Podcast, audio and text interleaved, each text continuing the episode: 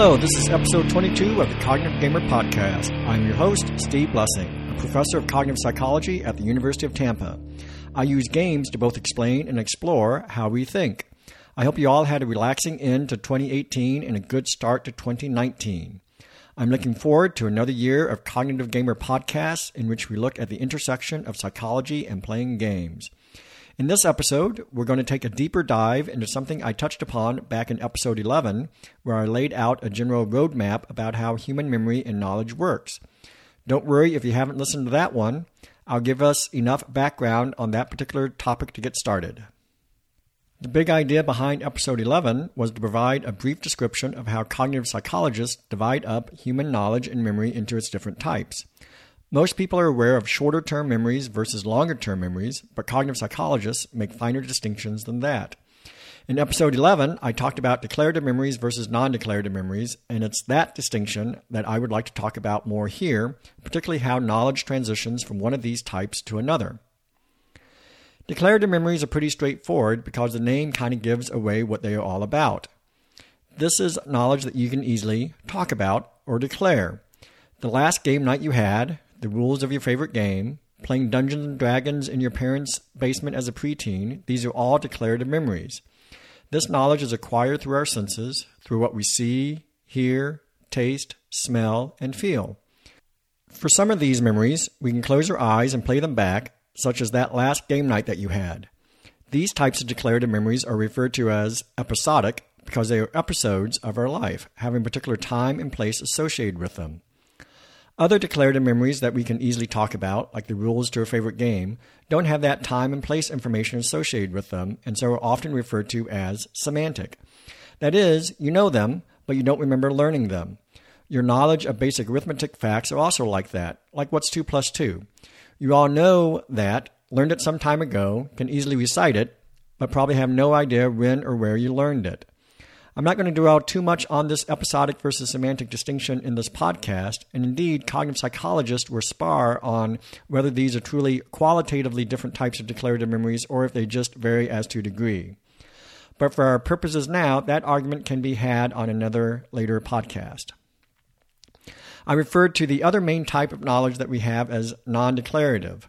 If that sounds mostly like it's being used as a catch all for anything that's not a declarative memory, you're right. Cognitive psychologists definitely disagree as to how to divide memory in general, but this particular division is a challenging one. Non declarative is the label that's used in many intro to psychology textbooks. I'm going to be very specific in what I mean by it, and I will call it procedural memory. With this distinction, when I talk about memory in class, I often refer to declarative memory, what we talked about previously, as your knowledge of what things are, and then this other type of memory, procedural knowledge, as your knowledge of how to do things. Procedural knowledge then covers your ability to navigate an environment in a first or third person shooter using either a mouse or keyboard or a controller, how to give an awesome clue in Codenames, and how to rearrange your Scrabble tiles into the best word. Sure, you can talk about all that and teach it to someone verbally, that is, declaratively, but it's probably more you doing the action and then reporting back what you observe yourself doing. The origin isn't a declarative knowledge store, but rather procedural, particularly if these are skills that you have done for a while. Your ability to talk about, about it is all post hoc. You probably observe that when you try to talk about procedural knowledge, you find it either very hard to do or it slows you down, or perhaps both. When you do this, it truly does have this aspect of you observing yourself and then describing those actions that you've already done or are about to do. In episode 11, I talked about some of the experimental evidence for these two types of memory. I discussed the neurological findings from amnesic patients, those with damaged brains, that can learn one type of memory but not the other. What I would like to do today is talk more about this transition from declarative memory to procedural memory. This discussion is informed very much by a particular theory of cognition, John Anderson's ACT theory of cognition. He was my PhD thesis advisor at Carnegie Mellon, so while there may be a little bit of self interest here, John truly is one of the greats in cognitive science and his ACT theory, one of the most well respected and well rounded unified theories of cognition out there. I encourage you to take a look and not just take my word for it. I'll put a link or two in the show notes to get you started. One strong claim of the ACT theory is that all memories start at in the declarative store and transition to procedural with practice. Indeed, that was the particular issue I examined in my doctoral dissertation, really hitting that process as it existed in an earlier version of the theory. You may be interested to know that the ACT theory is fully substantiated enough that there's a computer version of it that has gone through several iterations. They are now at version 7. It was at version 4 when I did my PhD work 20 or so years ago. That means that you can create a computer model of these cognitive processes, not only for memory, but also lower level processes like perception and higher level processes like problem solving and decision making. For those truly interested, anyone can download the software from the ACT website along with a, a tutorial. From these computer models, you can either model past human data or create predictions for future experiments done with humans. If the model can predict performance, that gives you confidence that the model has validity. What goes on in both declarative and procedural memories is something that has been modeled extensively within the ACT theory and software. As an aside, the ACT theory is referred to as a symbolic architecture, contrasted with the subsymbolic architecture of neural networks that get a lot of attention in the press and science fiction novels. The subsymbolic architecture of neural networks attempts to mimic more closely how the human brain works, as we can see how real world examples like Alexa and AlphaGo have made great strides. Symbolic architectures like the ACT theory abstract over the minute details that happen in neural networks and use as their primitives objects and symbols that have more meaning. I'll talk about these next. I told you previously that declarative memories all start out by what through, comes through our five senses seeing, hearing, feeling, tasting, and smelling. That makes sense, pun intended, because that's how we experience the world and we can talk about those experiences. These memories are obviously quite useful and they are very flexible. They can be used in a variety of instances. Your knowledge of math facts can be used in a whole host of types of games, from tabulating victory points to scores to hit points to wherever you have to add, subtract, multiply, or divide. Also, you can talk about something like the last game you played and whether you liked it or not to your best friend while talking on the phone, in a review you're writing, or while you're at the game store. This flexibility, though, comes at a bit of a cost in terms of speed to access and use. Sure, you can practice those types of memories and they will be accessed and used more quickly, but never as efficiently as what a procedural memory can be. Procedural memories are specialized for the way in which the knowledge is used. I won't get too technical here, but in the ACT architecture, declarative knowledge is represented as chunks, that's the actual term, of related information. Again, that's a very flexible representation. Procedural knowledge is represented as productions. These are condition action pairs, or if you're a programmer, a slightly more complicated if then statement. They essentially take the form of a condition, that is, if this is true about the situation, then take this action, and the action would change the current situation to something else. And to be clear, your declarative knowledge is part of the situation as well. To do any interesting action, like even playing a simple game such as tic tac toe, requires a whole sequence of productions to work together.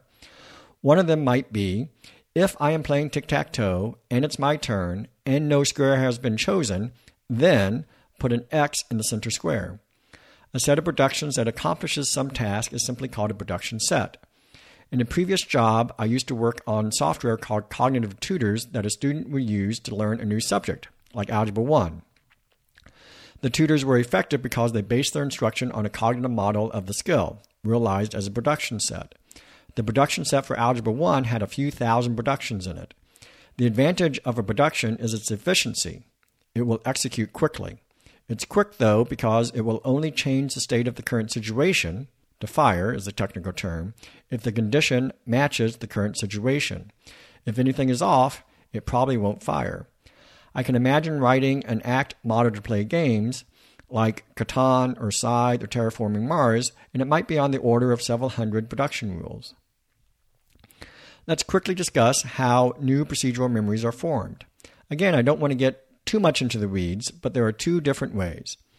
Totally new procedural memories can be formed by analogizing two declarative memories together.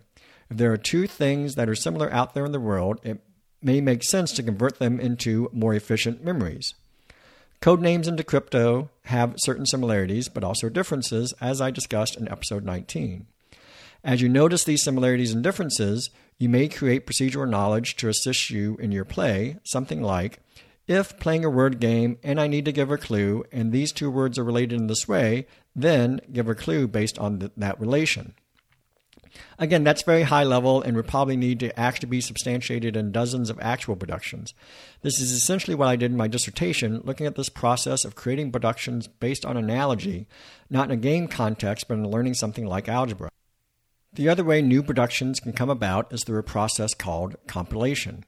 If two productions always or often occur together, then instead of chaining the first production with the second, to speed things up even more, you can essentially compile these two together by creating a, a new third production by combining the conditions of the first production with the action of the second production. If that turns out to be truly useful, then this third production will gain strength and will be used more than the two productions separately.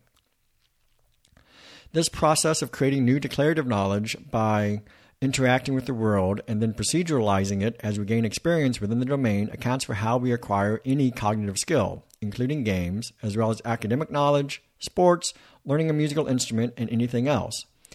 Indeed, sometimes as we transition from using declarative knowledge to performing an action to where it's mostly procedural, that declarative knowledge will fade away due to lack of use. Here's a quick example. I'm going to ask you a simple question. Answer as quickly as you can. Where is the letter E at on the typewriter keyboard? Okay, how many of you noticed that you moved the middle finger of your left hand to help you answer? Probably a clear majority, as it is in most of my classes. Knowledge of typing starts out declaratively, but quickly becomes proceduralized such that to answer that question, you need to do the action in order to answer it. The same thing would happen if I asked PS4 users which direction the triangle is or Xbox players which direction the X button is. I saw that thumb move. This process has been brought clearly to my mind the last couple of weeks. I finally started playing Marvel's Spider Man for PS4. I'm several hours in at this point, having just completed the first act. I'm loving it, by the way. But I was a mess at the beginning. To get swinging, you need to hit X to jump, then press R2 and keep holding to shoot out a web. And when you're close to the top of your swing, release R2 and press it again. You can also press X or do both R2 and L2 together to help you get from point to point. And that's just swinging. Fighting is a whole other story. There's all these different combos of the buttons to get you leaping, hitting, slinging, and dodging in different directions. At first, I thought this was never going to come together. For swinging and fighting, I had to think very deliberately about what needed to be done, what buttons to press. I was slow. I was using declarative knowledge. But that declarative knowledge became proceduralized as I went along. I should be very explicit here. This transition from declarative to procedural knowledge is not a conscious process on your part. It just happens as you practice. Your mental machinery does all the work without you being aware that it's happening. As my cognitive processes did their thing, I became not only better, but also faster.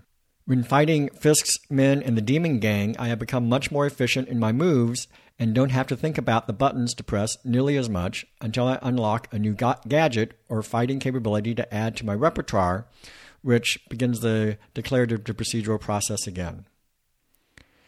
To give you a pointer to another example of this process, the guys over at the Secret Cabal of Gaming recently released one of their Express episodes that directly relates to this idea. In Express episode 44 from January 4th of this year, Bender, Aaron, and Jamie discuss painting miniatures to be used in tabletop and RPG games. Their whole conversation is about the declarative knowledge you need to assemble, prime, paint, and finish the miniatures. They talk about the tools and tips they have used during the many months and years they have devoted to this hobby. That's all declared declarative memory. But as they talk, you also get a good sense of how some amount of the, these memories and knowledge have been proceduralized as they've gotten more experience. I encourage you to listen to that episode, not only to learn a little bit about painting miniatures, but also to appreciate this transition from declarative to procedural knowledge that you can probably now pick up on as they discuss this domain. One thing that follows from this is what you've probably heard of as the learning curve. Simply put, you get better at a task the more you do it. That's evident in both my Spider Man example and the Secret Cabal of Gaming talking about miniature painting. In cognitive psychology, we refer to it more fully as the power law of learning, though some argue it's really more exponential. Regardless, Because learning almost any skill follows one of these functions, an actual mathematical formula with very regular features can be used to plot it. Again, I'll put a reference in the show notes if you want more details, but in general, these curves, if you're plotting something like number of attempts on the x axis and time to play a game, or perform an action on the y axis, or perhaps you plot errors on the y axis, you can see a steep drop off early in the curve, but that with more experience, there's less increase in learning or fewer errors, but there's still some improvement. The curve does asymptote, but that's the point of asymptotes. They only get there at infinity. There's a classic study done by Crossman in 1959 that shows that cigar rollers, even after seven years of experience, which is on the order of about 10 million cigars rolled, according to the article, still show signs of improvement. There are still efficiencies of knowledge and skill to be had after that long tail of practice. My wife is now shuddering of what would happen if I practiced traversing New York City in Spider Man for seven years. I'll give both a board game example and a video game example of this as well. In board games, think about your favorite medium or heavier weight game, something like Scythe or Terra Mystica. Think about the first time you and your board game group played it and how long it took. A couple of episodes ago, my wife and I discussed when we played Scythe for the first time. Even after having played My Little Scythe and watched Rodney Smith teach it, it still took three hours to get through the game. But we had a lot of declarative knowledge to sort through, learn, and figure out, and little to no procedural knowledge. I'm confident the second time we play it, it will take much less time, and the third time, even a little less. We'll be working our way down the power law of learning. To give a video game example, think about people who do speed runs in these games. These are people who devote countless hours honing how best to finish a game in the shortest amount of time. I'm sure their practice and performance, in large part, has been governed by the power law of learning. Their first time through, it took an average amount of time for them to complete their game. But then they kept doing it, with subsequent attempts taking less and less, with all that knowledge reorganizing itself to where it is after hundreds of hours playing the games, mostly, if not almost entirely, in a proceduralized state. Some of them probably are at the practical limits of how fast you can get through the game. The 2019 Games Done Quick benefit has just concluded, with several of the best speedrunners using their talents to benefit charity. I encourage you to take a look at the Games Done Quick website or search for the videos on YouTube to look at these people who are low, low down on the learning curve. Let's let that bring us to a close on the transition from declarative to procedural knowledge and memory. I encourage you to think about this information as, as you learn a new task.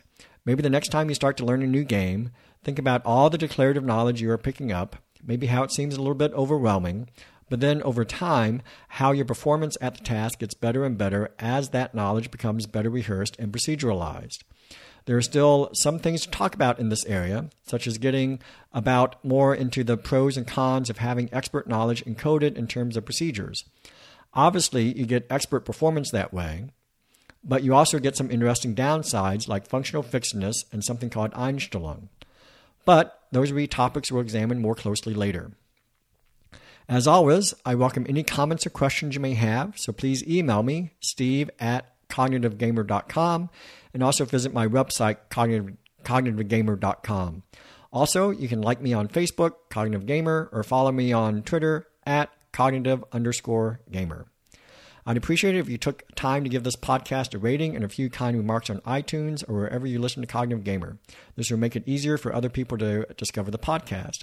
I appreciate those five star reviews. Until next time, remember to think about what you play and have fun doing it.